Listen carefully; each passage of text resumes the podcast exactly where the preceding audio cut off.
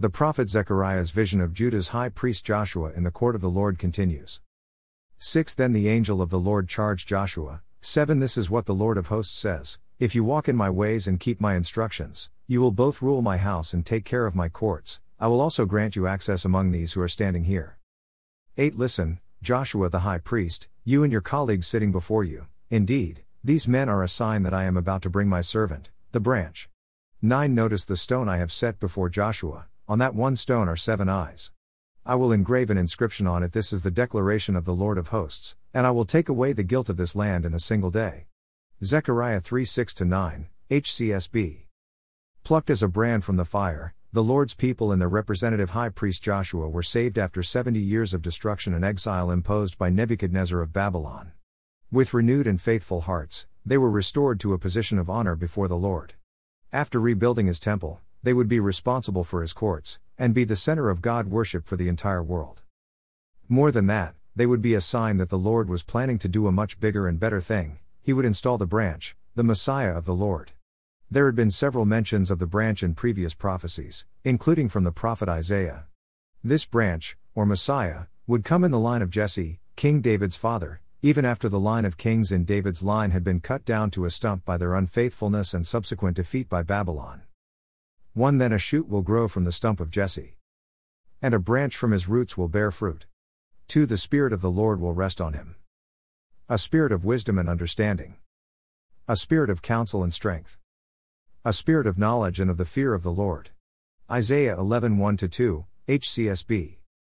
The branch is a direct reference to Jesus Christ, who would be born of the Holy Spirit to a virgin, Mary, in the line of David.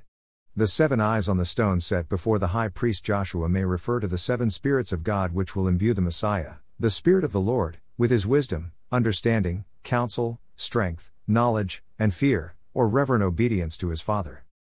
9 Notice the stone I have set before Joshua, on that one stone are seven eyes. I will engrave an inscription on it. This is the declaration of the Lord of hosts, and I will take away the guilt of this land in a single day. Zechariah 3 9, HCSB. Six centuries after Zechariah, Jesus would take away the guilt of the land on the day of his crucifixion. Though Jesus came to fulfill the role of Messiah to the Jewish people, his pure life, selfless sacrifice, and victorious resurrection from the dead paves the way to eternal life for all believers worldwide, no matter our heritage. He will return one day to reign as king over the fifth and final world empire, the kingdom of heaven. God gives us great responsibility not because we are so good, but because He is. His mercy and grace are without limit, and He often gives us the most when we deserve it the least. As imperfect humans, it is sometimes difficult to understand the amazing nature of the Lord, He just seems too good to be true. And thankfully for us human beings that He loves so much, He is. Reflection Have you yet experienced the grace and mercy of a loving and forgiving God?